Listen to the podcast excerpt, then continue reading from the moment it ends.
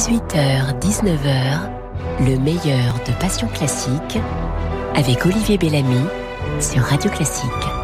Isabelle Carré, bonsoir. Bonsoir. Vous êtes au théâtre, au théâtre de la Renaissance, dans La Dégustation, une pièce d'Ivan Calberac qu'il met lui-même en scène. Et vous êtes aux côtés de Bernard Campan, qui était déjà votre partenaire dans ce si joli film, Ce souvenir des belles choses. Faut-il qu'il y ait, Isabelle Carré, une chimie entre deux acteurs pour que la pièce soit réussie? Oui, moi j'ai une théorie là-dessus. Je pense que ça se voit pas quand les acteurs s'entendent pas parce qu'on joue la situation et que voilà, on fait au mieux. Mais en revanche, je suis persuadée que quand il y a la petite étincelle de plus, quand il y a cette complicité euh, qui circule entre les acteurs, je pense que c'est ce qui donne l'impulsion aux spectateurs, le, le, désir de nous rejoindre, de venir avec nous sur scène, là, dans cette dégustation. Et c'est vrai que c'est c'est quelque chose qui oui qui qui élève la pièce, qui c'est le, le, le, petite euh, la petite étincelle supplémentaire. Ouais. Et ça, on peut pas le savoir parce qu'on peut très bien aimer euh, un, un, partenaire euh, de manière réciproque et euh, sur scène, il y a quelque chose qui ne marche pas. C'est ça. Soit on s'annule, soit on, on, occupe le même espace, soit il y a, y a... Soit des fois, par exemple aussi, euh, ce qui peut arriver, c'est que le regard en fait se trouve pas. C'est un petit peu comme s'il y avait derrière une vitre, euh, le, le, le, regard de l'autre est pas est pas vers vous parce que l'acteur soit réfléchi à, à la façon dont il va jouer, soit euh, voilà est plus plus plus centré sur lui-même. Euh, mais quand ça se trouve, quand il y a vraiment le, le flux quoi, l'improvisation qui se passe entre deux comédiens, je crois que ça là, c'est merveilleux. Le, public le, sent tout de suite, évidemment. Et Les Rêveurs, votre euh, premier livre, premier enfin, roman très autobiographique, euh, qui est paru chez, chez Grasset, sort en, en collection de poche. Alors ça, c'est aussi un, un, grand moment. Nous en parlerons Avec également euh, au cours de, de cette émission, Isabelle Carré. Mais auparavant, euh, je vous écris une petite lettre, ah, toute, chouette. toute, toute gentille, J'adore les toute, lettres. toute simple. Euh, Puis-je vous la lire? Avec joie. Chère Isabelle Carré, vous êtes l'une des comédiennes préférées des Français et on comprend bien pourquoi. Vous incarnez un remarquable sens de l'équilibre obtenu de haute lutte malgré des déséquilibres qu'il a fallu réparer.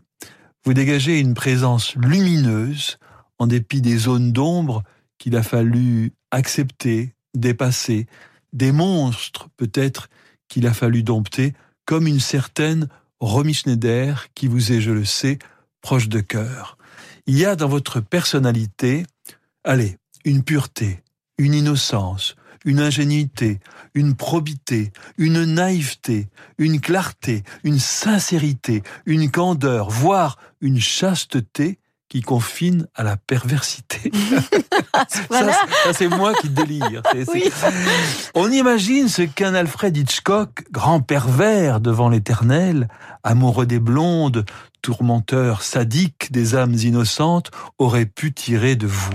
On salive à l'idée des tortures qu'il vous aurait infligées et qui vous auraient à coup sûr valu un Oscar au moins. Dans votre livre Les rêveurs, on comprend que vous avez traversé quelques belles bourrasques et que votre vie n'a pas toujours été un joli dessin animé. Et quand on vous voit si droite, si claire, si ouverte, on se dit que décidément, vous avez par vous-même voulu, avec détermination, aller de l'avant ou pour citer l'un de vos grands rôles, ne vous souvenir que des belles choses. Non, bah dis donc. Est-ce un peu cela Quelle belle le... lettre Faut que je vous réponde par écrit. ah, j'aimerais beaucoup. euh, je sais pas si c'est ça. Je, je, dis dans le livre que, euh, comme je cite Pirandello qui dit on n'est pas un, on est mille. Euh, c'est vrai que j'aime cette idée d'une multiplicité. Je trouve que c'est tellement difficile de déjà de se définir, de définir les autres. Euh, je trouve que ce qui est beau chez les êtres humains, c'est leur complexité et le fait que oui, euh, ils sont ceci et cela et pas ceci ou cela. Et, euh, et c'est pour ça que j'aime tant jouer d'ailleurs et écrire et trouver le mot juste. Et Pirandello disait à chacun ses vérités. C'est le titre d'une de ses oui. pièces les plus célèbres. Donc, quand on est mille, il y a mille vérités. Y a-t-il une seule vérité au théâtre ou y a-t-il une infinité de possibilités d'être vrai? Et c'est pour ça qu'on y retourne tous les soirs. Euh, avec la même pièce, on pourrait penser qu'il y a quelque chose de répétitif et de peut-être euh, même ennuyeux à ça, alors qu'au contraire, parce que euh, essayer de trouver la, la, la, bonne inflexion là au, théâtre de la Renaissance tous les soirs avec mes camarades, on, on s'amuse énormément avec le ce que nous a écrit. Euh, Yvan Calberac parce que il y a le rire qui est. Euh, il a écrit pour nous. Ah, je sais pas. Je lui ai pas demandé. En tout cas, moi, il m'a contacté après avoir contacté déjà Bernard Campan. Et je dois dire que ça faisait partie. On a commencé l'émission là-dessus. Ça faisait partie vraiment de, ma motivation. De même si j'aime aussi beaucoup la pièce, mais ce rendez-vous avec Bernard Campan, 17 ans après se souvenir des belles choses, oui, c'est pas rien mais on s'amuse beaucoup à essayer de trouver le, bon rire au bon moment. Avec euh, parfois, vous savez, il suffit qu'on fasse un petit silence de quart de poil de plus pour que le rire ne, ne, ne fleurisse pas comme on l'attendait, ou au contraire d'être surpris parce que on a changé un mot ici, là, en demandant la permission à Yvan, bien sûr. Et puis, et puis ça marche d'autant mieux. Et ces rires là, en cascade là, qui qui jaillissent tout au long de la soirée, moi, ça me réjouit parce que c'est pas c'est pas le, le registre qui m'est le plus familier, et c'est un registre aujourd'hui qui nous fait du bien. C'est vrai qu'il y a cette injonction beaucoup à rire tout le temps, partout. Il nous faut de la comédie, de la comédie parce que ça détend les gens, etc. Mais bon, il y a quelque chose de juste aussi à ça. Et là, d'autant plus que c'est un rire qui est toujours bienveillant. Et profond. Aussi. Et profond, voilà. Hein, parce qu'il y a des rires bêtes et, qui abaissent, il y a des rires qui élèvent aussi. C'est ça. Moi, j'ai un peu de mal avec l'humour euh, qui est trop cynique, en fait, qui grince un peu. Ça me culpabilise. Je ris, mais je suis culpabilisée. Donc euh, là, ce que j'aime dans cette pièce-là, c'est qu'on peut rire de bon cœur. Britten. C'est euh, Brinton avec cette Simple Symphony. C'est un amour euh, récent ou un amour euh, ancien? Ben, Benjamin Britten, ça fait quand même quelques années que, que, que je le côtoie. Et j'ai découvert celle-là dernièrement, par contre. Et je sais pas, c'est ce lyrisme, cette douceur. on parlait de profondeur aussi. Je sais pas, il y a une tendresse dans, dans ces phrases musicales.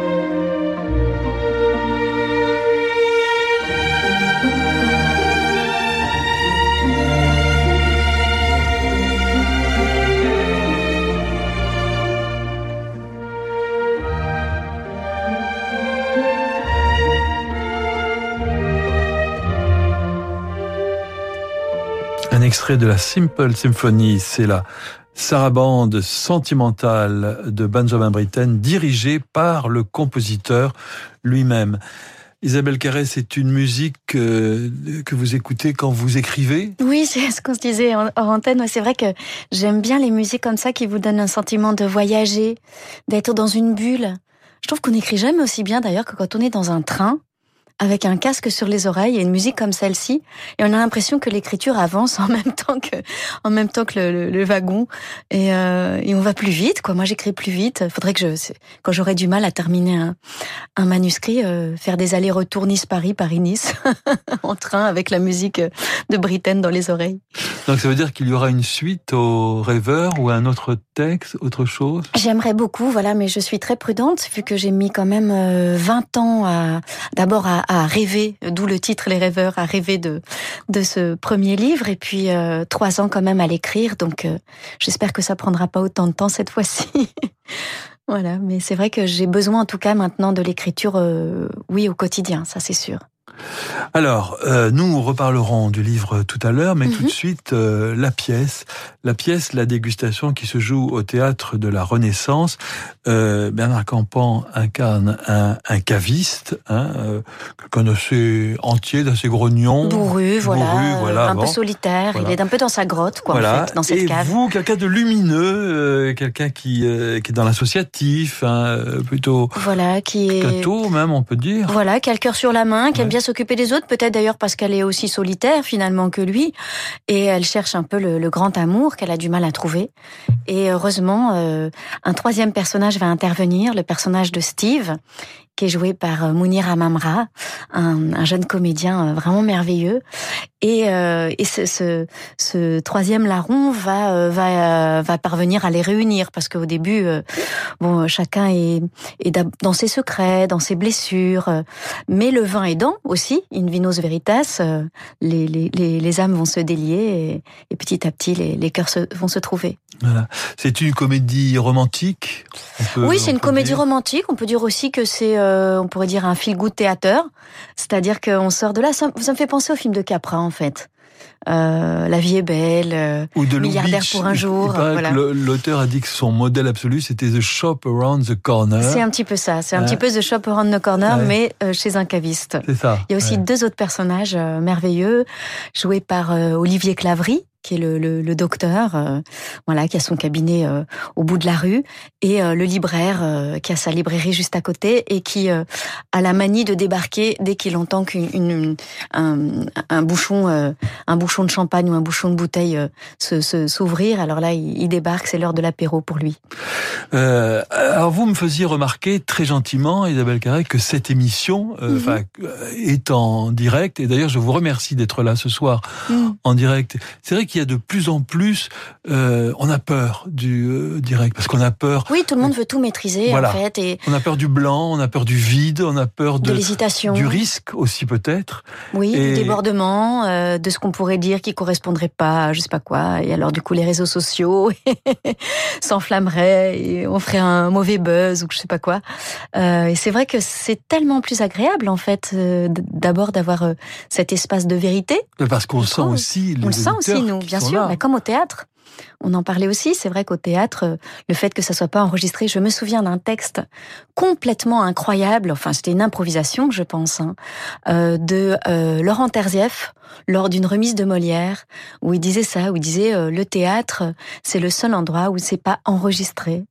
l'acteur est libre et il, il, peut tomber, il peut, il peut faillir.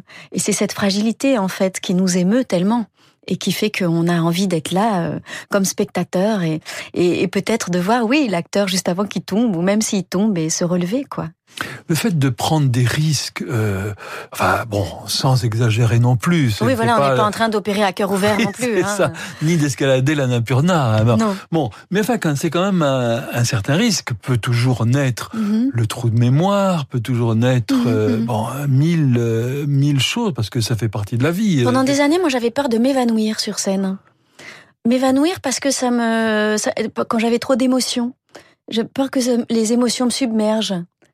Euh, peur de pas être assez solide en fait pour affronter euh, euh, le, le, public. Et en fait, j'ai complètement changé d'avis un jour où je n'avais plus de voix je me suis retrouvée euh, complètement à faune. Je, je, vais au théâtre du Rond-Point et puis euh, je, je, dis à Jean-Michel Ribes, je, alors là, je, vais pas pouvoir jouer. J'ai plus de voix du tout. Je suis vraiment désolée. Je suis venue, mais enfin, euh, voilà, euh, c'est juste pour dire que je suis là, mais il n'y a pas moyen, quoi. Rien ne sortait. Et il m'a dit, mais si, on va te mettre un micro. Je dis, mais même avec un micro, il n'y a pas moyen. C'est, j'avais vraiment, mais même pas, j'avais que du souffle. Et euh, il m'a dit, on verra. Je me suis dit, il est complètement dingue. Et puis en fait, euh, bah, j'ai joué. Quelque chose est sorti par miracle quand même, une sorte de, de petit filet de voix euh, ridicule, mais enfin les gens sont restés. Personne ne bougeait parce qu'on avait prévenu les gens. Il n'y avait pas un souffle d'air. Il y avait tellement de, de, de, silence, une telle qualité de silence. Je me suis dit mais les gens en fait sont partants quoi, sont extraordinairement partants, sont extraordinairement avec vous. Donc j'ai plus eu peur à partir de là. Mais c'est vrai que quand on prévient, quelquefois, quand un, quand un ténor a quelque chose, ou une soprano, mmh, mmh. un acteur, on le dit, on le dit toujours, à tel point que moi je me dis, pour euh, avoir la sympathie du public. -hmm. euh, est-ce qu'on n'en rajoute pas un Voilà, j'aurais très envie. Si j'étais acteur, je disais, oh là, là est-ce qu'on peut prévenir que je suis, euh, je non, suis on aime surtout être en forme, nous, les comédiens. on préfère. C'est quand même plus savoureux de jouer avec une grosse patate et de faire, de faire rire les gens comme, comme là en ce moment, à la Renaissance, d'entendre ça et de, et de sentir cette énergie qui ouais. passe. C'est quand même ce qu'il y a de meilleur. Et le fait de, de prendre des risques, je, je reprends mm -hmm ce que je vais vous dire tout à l'heure, Isabelle Carré, euh, est-ce que ça aide à en prendre dans la vie? Oh, pas forcément ça. Euh, c'est assez paradoxal. C'est-à-dire que euh, bah, c'est comme les grands timides en fait. Euh, vous pouvez être incroyablement timide et tout à coup, euh, lors d'un rendez-vous amoureux, euh, avoir des audaces, même même au-delà de de, de de, la frontière, voilà, présupposée quoi. Vous pouvez. Ça vous est arrivé de faire une déclaration à un homme, vous? Ben c'est oui, c'est-à-dire que c'est c'est c'est paradoxal. Ouais, les comédiens peuvent être. Je me souviens d'une anecdote, Jean-Louis Trintignant, la première fois qu'il est entré dans un cours de théâtre au cours Simon, paraît-il qu'il a dû se bourrer la gueule, boire, boire à haute dose, pour pouvoir euh, oser franchir la porte de, euh, du cours de théâtre. Sinon, il n'osait pas. Euh, avant de m'inscrire à un atelier d'écriture euh, chez Gallimard euh, avec Philippe Jean, qui m'a permis de d'écrire le, le, le, début de, des rêveurs, j'ai fait la même chose. Parce que je me suis dit, mon Dieu, je vais quoi, me retrouver. Un petit coup de cognac, un petit, un petit coup de vin euh, Non, euh, j'ai bu cul sec une, une coupe de, de, de, de champagne, euh, un Key Royal. Alors, je vous recommande un conseil de vieux routier un peu de vodka, c'est l'alcool qui ne sent pas paraît-il. Ah bon c'est un vieux truc d'ivrogne. Hein ben on en parle beaucoup de l'alcool au théâtre de la Renaissance, mais pas de la vodka, non, c'est plutôt du gros rouge. qui tâche. Alors Isabelle Carré, c'est le moment des petites madeleines musicales. D'autres souvenirs vont remonter à la surface. Voici la première. Love me, love me, love me, say you do.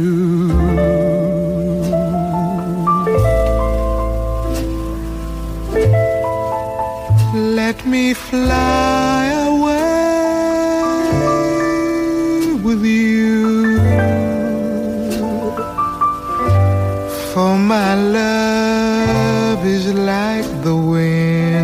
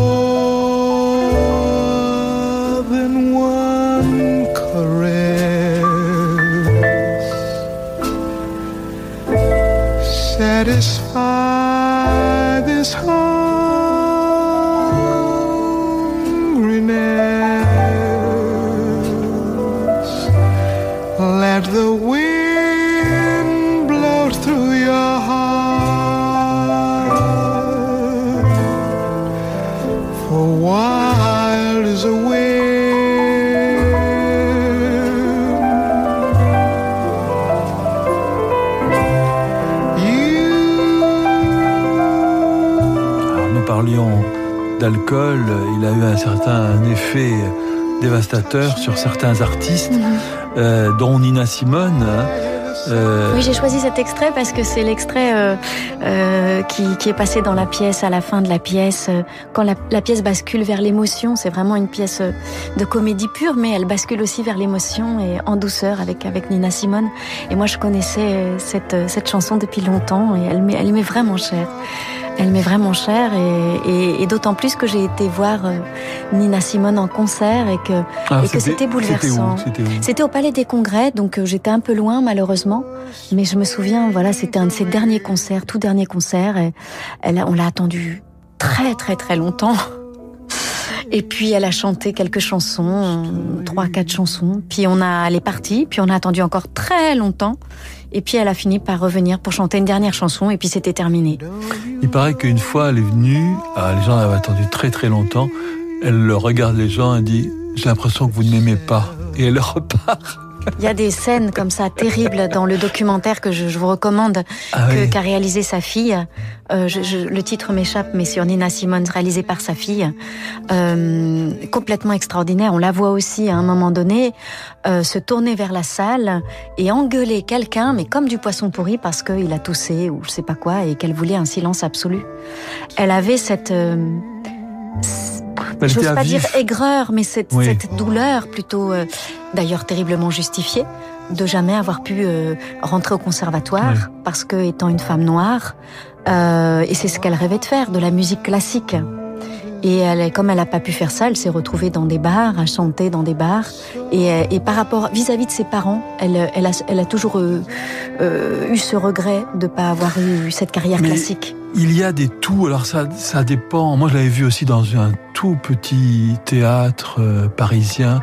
C'était assez triste. moi, j'aimais bien parce que je pouvais, j'étais assez proche d'elle. Ouais, ça devait être euh, incroyable. Je, je, envie là. C'était incroyable. Mais il y a, à côté de moi, il y avait un critique qui griffonnait euh, tout, tout le temps. C'était un peu rasoir. Mais sinon, on était, on était comme ça très peu, il y avait quand même un, moment d'émotion. Mais, mais c'est euh, ça qui me bouleverse chez elle, c'est sa capacité d'émotion. Sa voix va, va, va, dans une émotion euh, euh, sans se briser d'ailleurs. C'est comme une vague, quoi. C'est. Alors, sur ce coup de gueule, comme vous dites, par rapport à quelqu'un mm. qui, qui tousse, c'est vrai que je crois que le public se rend pas compte.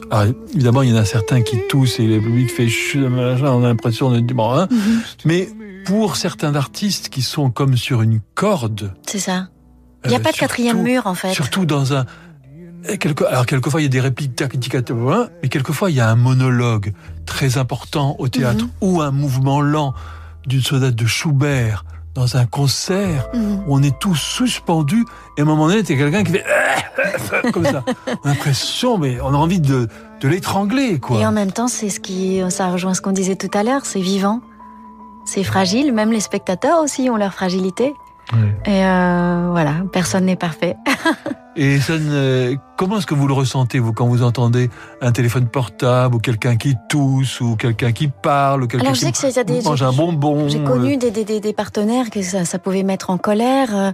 Euh, moi, je me, dans ces cas-là, je repense au temps de Shakespeare, où les gens carrément étaient debout, mangeaient, euh, rentraient, sortaient, euh, discutaient, euh, se draguaient, enfin bon, donc... Euh, ils faisaient l'amour, même. déjà quand même beaucoup mieux que... on a progressé. Peut-être pas dans l'écriture, Shakespeare avait déjà tout, peut-être tout dit, j'en sais rien, mais en tout cas, euh, non, les spectateurs sont quand même, euh, sont quand même euh, plus silencieux et respectueux aujourd'hui. Mais Isabelle Carré, vous avez quand même une bonne nature. Vous avez ce qu'on appelle quand même un, un bon fond. Est-ce qu'il vous arrive de vous mettre en, en colère ou oh d'être méchante? Vous arrive-t-il d'être méchante? Méchante, euh, mon Dieu, euh, de blesser des gens sans doute, euh, parfois sans le savoir, parfois parce qu'on pense qu'on n'a pas le choix, certainement. Mais bon sang, qu'est-ce que je culpabilise après J'ai toujours été d'ailleurs questionnée là-dessus, sur comment comment se fait-il que certains êtres humains euh, n'aient quasiment pas de, de, de, culpabilité en eux, ou en tout cas euh, bien cachée, euh, n'ait pas de questions éthiques euh, qui les torturent et soit capable de faire de, de, de, telles choses, enfin, de, euh, même dans, dans, dans, une vie euh, quotidienne de tous les jours. Euh, je veux dire, une, une, chose qui me met en colère, par exemple, des fabricants qui continuent de mettre des plastiques qui vont, qui vont donner le cancer ou des perturbateurs endocriniens, voilà, puis qui continuent à faire ça sans, sans aucun, aucune culpabilité. Et puis d'autres gens qui, au contraire, euh, vont euh, euh, simplement faire un faux pas et, et être envahis par par les remords et les regrets. Et ça, c'est pourquoi? Alors, comment ça se fait? Qu'est-ce qui fait que voilà, c'est comme si on n'avait pas le même mode de fabrication presque? Il faut avoir souffert pour comprendre, pour écouter la souffrance des autres. Ben, l'empathie, l'empathie, oui, c'est. On parlait de hors antenne de, de, de, de, James Joyce, je crois, tout à l'heure, ou d'Henry James, et euh, qui disait euh, euh, pour écrire un bon livre, euh, il faut de l'empathie, de l'empathie et de l'empathie. Ah, ça. Voilà, donc euh, effectivement, je pense que l'empathie, elle est, mais pas que pour les bons livres, pour tout en fait, je crois, pour vivre. Euh, un, un, peu plus d'empathie, c'est pas mal, quoi, quand même. Et, et un acteur. Et un acteur, bien sûr, puisque on est les acteurs. Notre travail consiste à mettre quand même un peu les mains dans le cambouis, de voir ce qui se passe dans dans, dans cette âme humaine, d'essayer de la comprendre, euh, d'être de, de se mettre dans plein de situations, euh, euh de voir ce que comment on réagirait nous, comment on pourrait réagir autrement aussi. Donc euh, cette l'empathie est absolument nécessaire. Et moi, j'ai besoin de cette empathie pour euh, euh, de ressentir une empathie pour les personnages que je vais interpréter. C'est pour ça que certaines fois j'ai refusé de jouer des personnages. Je me disais là je n'en aurais pas, je n'arrivais pas à la trouver même de loin, même au dernier plan. Euh, je pouvais pas, je la trouvais pas. Isabelle Carré, voici votre deuxième petite Madeleine musicale.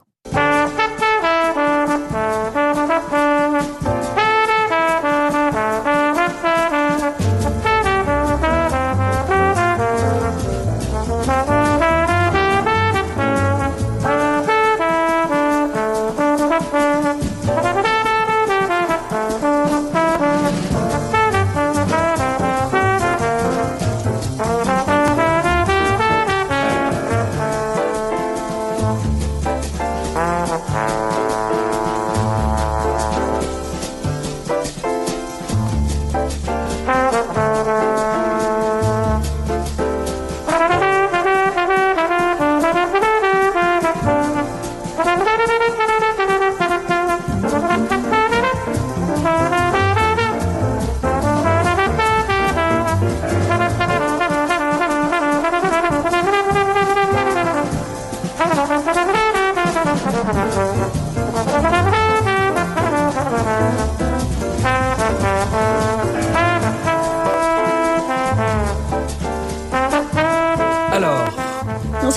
bonne humeur cette musique.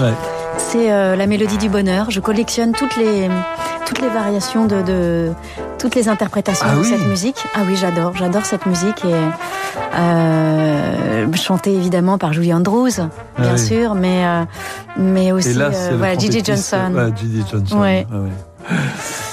Oui, elle fait du bien. Elle me rappelle cette actrice que j'adore, presque autant que, que Romy Schneider. Et puis, euh, et puis c'est une musique euh, et une chanson euh, pour se consoler un petit peu.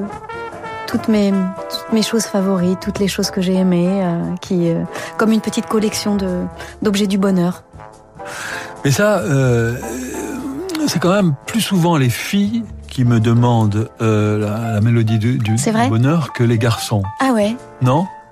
Ah, je sais pas. Ah bon? Ouais. Moi, mon garçon, il aime bien aussi. Ah bon, d'accord.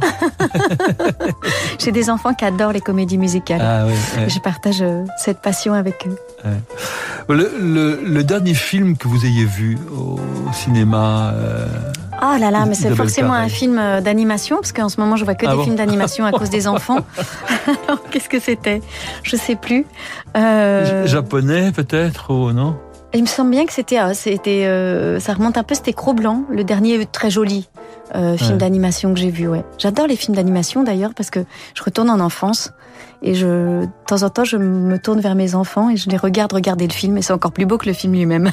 Est-ce que vous avez le temps d'aller au cinéma, d'aller au théâtre euh, J'ai pas beaucoup le temps d'aller au cinéma, pas assez d'ailleurs. Euh, le temps que j'essaie de trouver, c'est le temps de lire euh, parce que parce que je peux pas m'en passer en fait euh, de ce temps de, de, lecture. En ce moment, je suis en train de lire euh, le journal de la création des raisins de la colère c'est très beau de parce que Steinbeck. de Steinbeck parce que Steinbeck en fait euh, est tout le temps en train de raconter à quel point il faut qu'il y arrive, à quel point euh, il a du mal à se concentrer, euh, il est envahi par toutes sortes de, de demandes euh, sur euh, ses ouvrages précédents, euh, sur des, des, interventions à faire, etc. Et il, il trouve pas le temps. Et alors ça me rassure beaucoup parce que voilà de voir un tel un, un, tel euh, chef-d'œuvre, euh, Les raisins de la colère, s'être fait dans, dans, dans, autant de difficultés. Enfin, voilà, ça, ça donne euh, confiance. J'ai 70 ans et l'avenir devant moi. J'ai 30 ans et j'espère pouvoir bientôt en dire autant. J'ai fait un leg à Gustave Roussy, premier centre européen de lutte contre le cancer. Je ne peux pas changer le passé, mais je peux changer l'avenir. Faire un leg à Gustave Roussy, c'est soutenir la recherche contre le cancer pour le plus grand bénéfice des générations à venir. Et des générations d'aujourd'hui L'avenir a besoin de vous. Léguez à Gustave Roussy. Demandez notre brochure Leg Donation Assurance Vie au 01 42 11 62 10. Peugeot présente plein phare sur le SUV Peugeot 2008. Dans l'été tout compris, le 2008 incarne un SUV robuste mais sensible. Avec son Apple CarPlay, il peut vraiment tout jouer et son grip control lui offre une aisance remarquable sur tous les terrains. Et puis, il sait vraiment nous émouvoir avec son offre à partir de 189 euros par mois, sans apport, avec assistance et garantie incluse pendant 4 ans. C'est bouleversant. LLD 49 mois, 40 000 km pour un SUV 2008 jusqu'au 25 août sous réserve acceptation crédit par. Détails sur off.peugeot.fr. Le Festival de musique de Dinard fête ses 30 ans. Pour l'occasion, découvrez une programmation de musique classique avec des musiciens de renom. Bertrand Chamaillou, Claire-Marie Leguet, Koun Wopek, Bruno Philippe, Agnès Jaoui, l'Orchestre Symphonique de Bretagne, Vincent Perrani et François Salk. Le Festival de musique de Dinard, c'est du 10 au 18 août. Plus d'informations sur festival-musique-dinard.com avec le soutien de la Caisse d'épargne. Et si vous mettiez de la lumière dans la vie d'un enfant, d'une femme ou d'un homme qui vit dans la nuit? En transmettant tout ou partie de vos biens à la Fédération des aveugles de France par un leg, le don d'une assurance vie ou une donation, vous offrez aux aveugles l'espoir de voir un jour leur vie changer. Pour soutenir les aveugles de France, contactez Anna Pereira au 01 44 42 91 96 ou connectez-vous sur aveugledefrance.org. Fédération des aveugles de France. La citoyenneté, ça vous regarde. C'est l'été avec Radio Classique. Isabelle Carré, tout à l'heure, euh, je vous ai dit euh, comme ça qu'il y avait quelque chose euh, dans, dans tant d'innocence euh, chez vous et de lumière euh, qui, qui confinait à la perversité. Alors j'ai extrapolé évidemment beaucoup, mais euh, évidemment, il y a dans, dans certains certains metteurs en scène ont utilisé ce, ça en, en, vous. Est-ce que ça vous plaît? Est-ce que parce que c'est, j'imagine, c'est très intéressant pour un. Oui, bah de, de, le côté qui peut paraître un peu lisse, un peu voilà de. de... Vous n'êtes vous n'êtes pas lisse, hein Moi, je dirais pas lisse, mais il y a quelque chose de tellement gentil en vous, positif, qu'évidemment il y a la tentation de dire que euh, ce, ce, grand bouquet de fleurs qu'il nous a offert cache des orties vénéneuses. oui, oui, oui, je comprends, oui, c'est intéressant. c'est vrai que j'avais adoré, par exemple, jouer ce rôle euh, Anna M. Émoti, et puis émotif. Les émotifs anonymes, ouais, ça c'était. Oui. Ouais, elle était pas, elle avait pas vraiment de perversité ni de méchanceté. Non, par contre, plutôt lui. Euh, Anna M. Euh, oui, ah, c'était c'était une érotomane, donc on peut pas parler de, de perversion, c'est une psychose grave, dangereuse. Euh, mais mais j'ai adoré jouer oui, un personnage qui fait peur, quoi, et, euh, et sortir euh, cette violence, Parce que de la violence, évidemment, j'en ai en moi, on en a tous en nous. En fait. Et dans ce film, à, à, deux couples qui sont dans une maison, là, je, me, je me souviens plus. Du... Ah, les sentiments de Noémie Lovski. Voilà, Ouais. voilà. Voilà, Voilà, Ouais. qui. euh, alors elle, c'était c'était une autre problématique. C'est un personnage qui est, dans un moment de sa vie où tout euh, tout lui est offert. Elle a l'impression que c'est une petite princesse. une vie nouvelle qui démarre. Euh, Elle est avec un homme merveilleux, Melville Poupeau, dans une maison merveilleuse. Elle a des voisins merveilleux. Et dans cette euphorie, en fait, eh ben, elle va, elle va aller avec le voisin et vivre une histoire d'amour avec ce voisin et, et même pas, en fait, euh, se cacher finalement. Enfin, il y a une espèce de, de grande euh, euphorie comme ça qui, qui, qui lui autorise tout. Isabelle Carré, il y a une chose que j'ai remarqué dans votre filmographie, c'est que euh, vous intéressez beaucoup les euh, metteuses en scène. Alors, maintenant, il faut faire attention avec les noms de Oui. métiers. Maintenant que l'Académie française a dit oui, avant on pouvait dire ah bah l'Académie française a dit non. hein. Maintenant, bon, euh, les, les metteuses en scène, Mhm. c'est c'est presque du 50-50. Donc vous intéressez les, les créatrices, enfin, les, les, Mhm. les, ré- les réalisatrices. Alors, j'ai pas calculé, mais si vous le dites, euh, oui, et, et c'est bien comme ça. Mais c'est intéressant, Ouais. je trouve, Oui, oui. euh, euh, parce que ça veut dire que vous avez quelque chose en vous de... de, de... Souvent, un metteur en scène vous choisit comme un- une sorte de double aussi, hein, ou comme un porte-parole, ou euh, euh, c'est un cadeau merveilleux parce que, d'ailleurs, ça m'arrive parfois, pas tout le temps, mais d'observer le metteur en scène et de le, de le copier, de l'imiter, d'essayer de, de jouer un peu comme il est lui dans la vie ou comme elle est elle, euh, son phrasé, euh, euh, c'est- c'est- c'est sa façon d'exprimer l'émotion. euh, et, euh, et, et, et souvent, euh, je vois que le metteur en scène après ça euh, a l'impression de oui d'avoir été euh, comment dire euh, compris, euh, qui qui qu'on est sur la bonne piste en fait.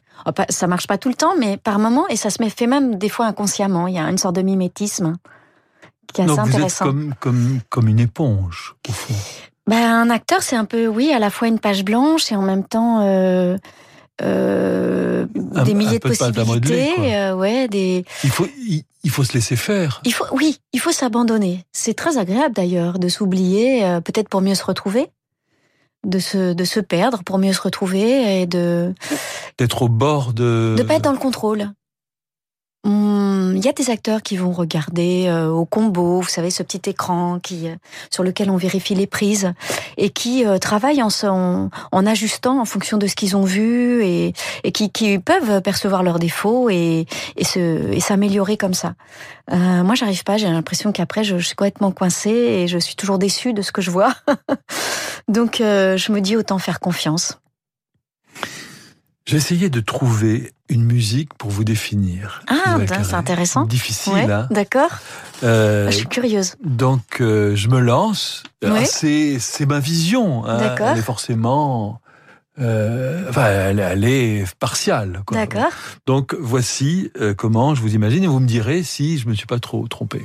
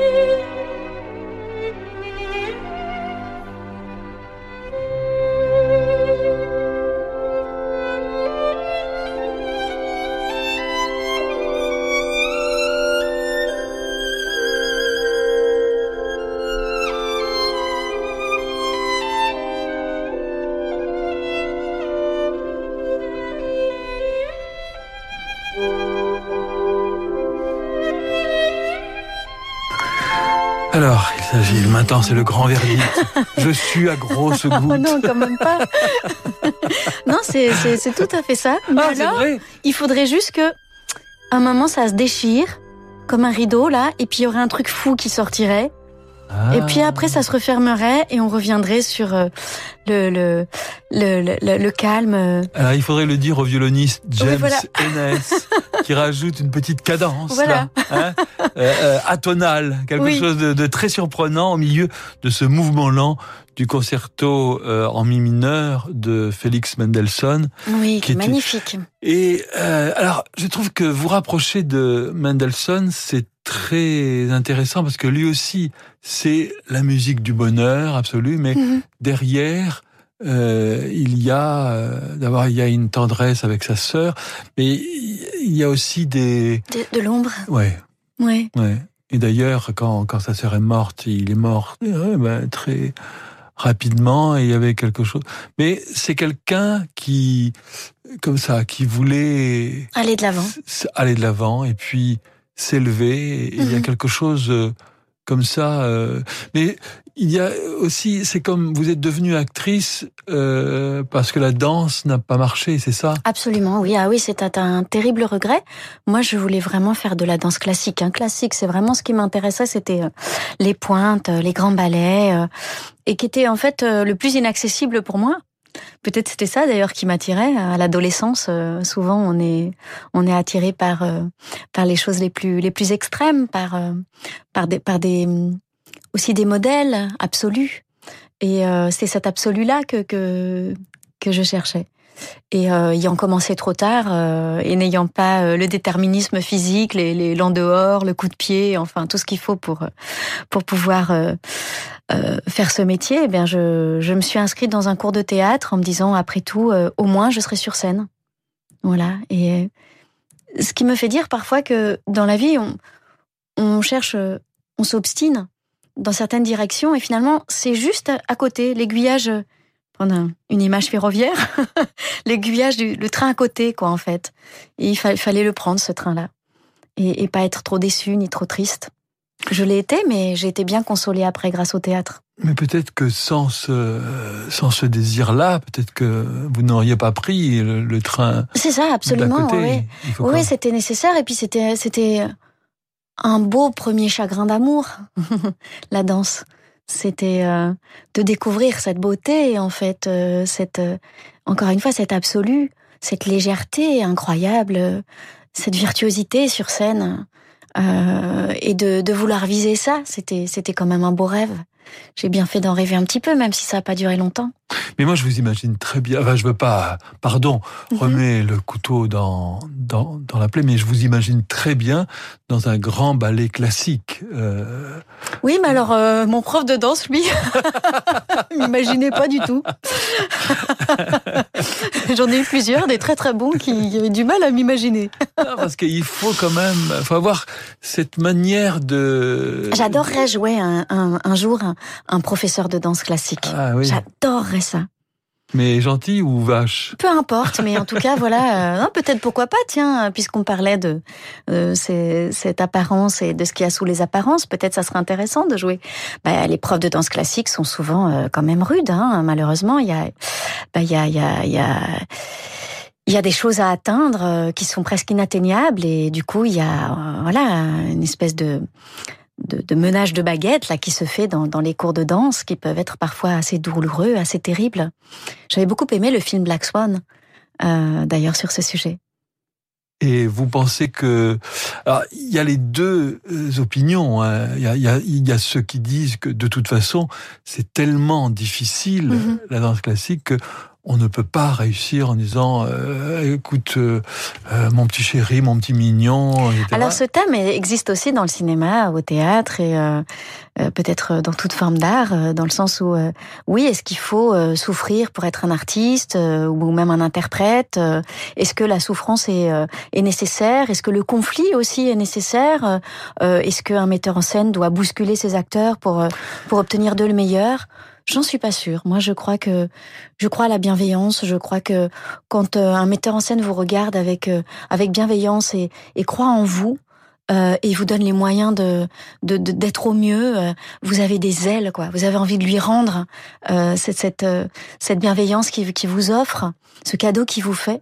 Vous avez envie de lui rendre au centuple. Il y en a certains qui qui jouent aussi sur la compétition. Mhm. Et, et, ce sont des ce sont des métiers où il y a, comme, comme on dit, hein, beaucoup d'appelés et peu d'élus. Mhm. Donc forcément, euh, mhm. on a, on, on a l'impression que tout est fait. Je pas tellement ressenti en fait euh, dans, dans, dans, mon métier de, de, de, comédienne, très rarement. Euh, ceci dit, ça m'est arrivé il y a quelques années et euh, d'une façon assez assez rude. Euh, j'étais face à une partenaire qui euh, euh, me regardait quand je jouais avec euh, l'air de me juger dès que j'ouvrais la bouche et ça me faisait complètement perdre mes moyens, c'était affreux. Et tous les matins, je j'allais en, au tournage en me disant Allez, maintenant, maintenant, ça va le faire. Allez, j'y crois. Allez, je vais pas me laisser démonter. C'est pas grave si elle te regarde comme ça. Ça n'a pas d'importance. De toute façon, toi, tu sais où est-ce que tu veux faire. Tu sais où tu veux aller. T'as confiance, machin. Enfin, voilà, je me, je me montais le, voilà. Le, bourrichon. Oui, fait dans le bon sens du terme pour, euh, pour résister. Isabelle Carré, vous avez choisi euh, une musique de Max Richter, qui mhm. écrit beaucoup. J'adore Max Richter et, et j'ai eu le, le, le, grand plaisir de, de jouer dernièrement au Tas du Rond-Point une pièce de Marine Diaye. Euh, et ma musique d'entrée, c'était euh, c'était du Max Richter, et j'adorais rentrer avec cette musique.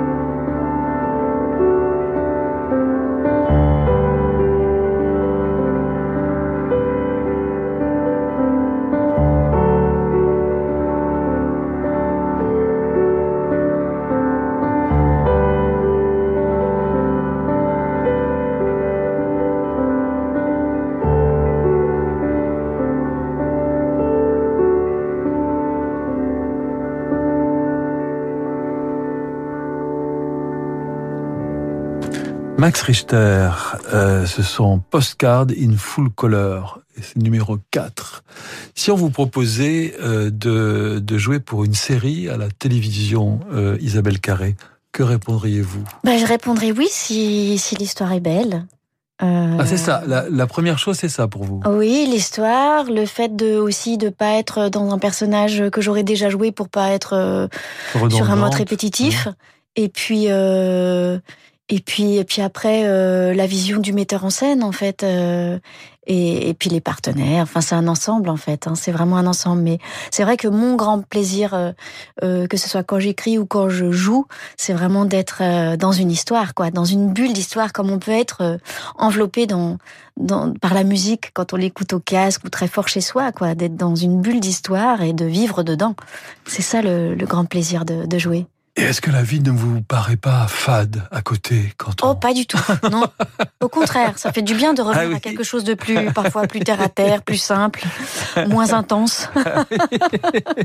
L'intensité 24 heures sur 24, c'est un peu fatigant. Il vous faut, j'imagine, de bonnes nuits de sommeil. Aussi. euh, Avez-vous un rêve, euh, Isabelle Carré? De vivre euh, très vieille et de voir mes enfants et mes petits-enfants grandir. C'est un rêve tout bête, mais voilà, d'avoir le temps en fait. Le rêve, c'est d'avoir le temps. C'est le temps qui nous fait défaut. Et juste ça, avoir le temps. Et quel est le sens de la vie pour vous? Le sens de la vie, c'est d'apporter une contribution aussi petite euh, qu'elle soit ou qu'on la pense, mais de sentir qu'on a apporté euh, oui une petite pierre.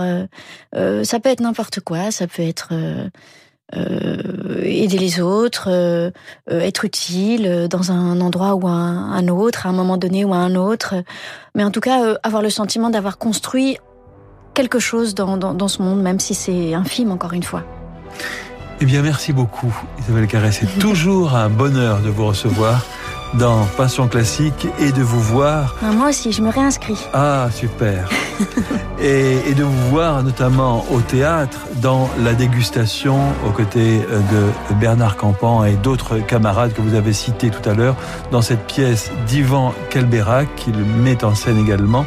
C'est au théâtre de la Renaissance, je l'ai dit, et c'est une très jolie comédie romantique. Et puis on attend, il y a bien sûr Les Rêveurs qui vient de sortir en livre de poche, donc à un prix accessible. Merci encore Merci de tout cœur. Merci aux auditeurs pour votre fidélité. Merci à notre réalisatrice Laetitia Montanari. Je vous donne rendez-vous demain à 18h en compagnie de Ruggiero Raimondi. Bonne soirée à toutes et à tous sur Radio Classique.